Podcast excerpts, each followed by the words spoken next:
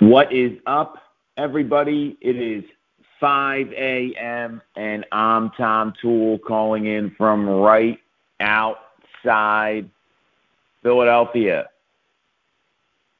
There are 2,000 animals representing 300 different species in the animal kingdom. Uh, and there's uh, and there's actually that, that's that's actually the Disney animal kingdom. There's over 1.5 living animal species that have been described, um, and a million of them are insects. Right. So there's all these different kinds of animals out there, and when a storm is coming, there are really three outcomes that most animals there's there, there's two outcomes most animals do and there's a third outcome that all of us can learn a lot from. So when you think about this like these ferocious storms whether it's a snowstorm a thunderstorm whatever a lot of animals they'll they'll hide and wait for the storm to pass. Others will try to run away from the storm. But there's one animal that charges the storm, and that is the buffalo. The buffalo will charge the storm, and they do that because they know it's the quickest way to get through it, and they want to go on the offensive. And that lesson from a different breed of animal, one of the biggest symbols of the United States and American, um, you know, history, we should be doing the same thing right now in our businesses, because a storm might already be here. It might be coming. Most real estate agents, with this up and down market, this volatility, this recession that we're seeing, most of them are going to hide.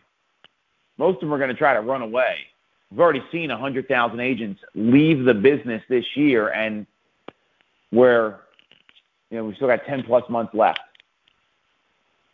Most agents are not built differently. They're not that different breed that we talked about. But when you get up at 5 a.m.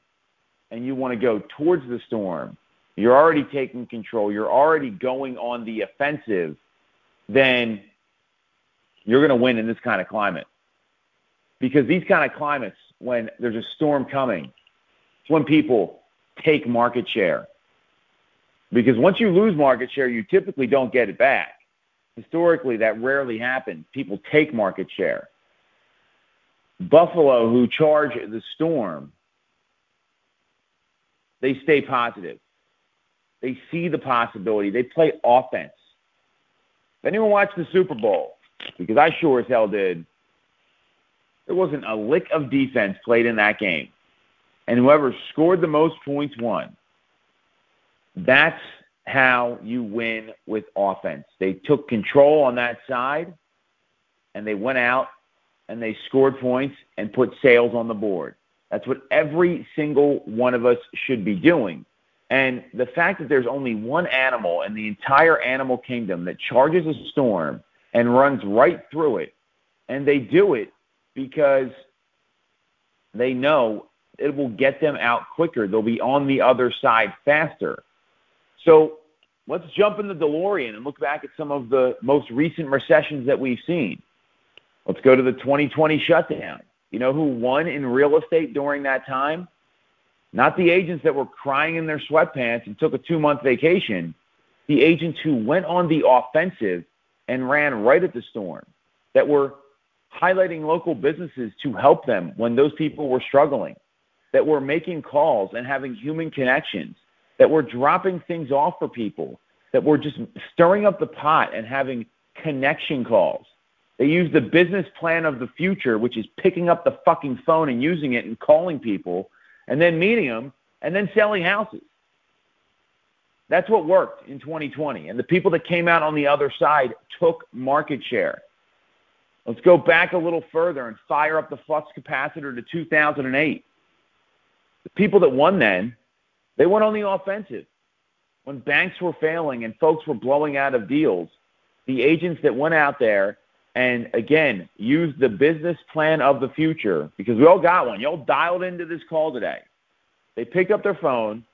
They didn't send texts. They didn't send emails. They dialed people, had conversations, knew what to say to them because the market was volatile, and determined who were the most motivated folks that, in spite of all the economic storm going on around them, they were going to transact anyway, and they had to sell a house and they had to buy a house.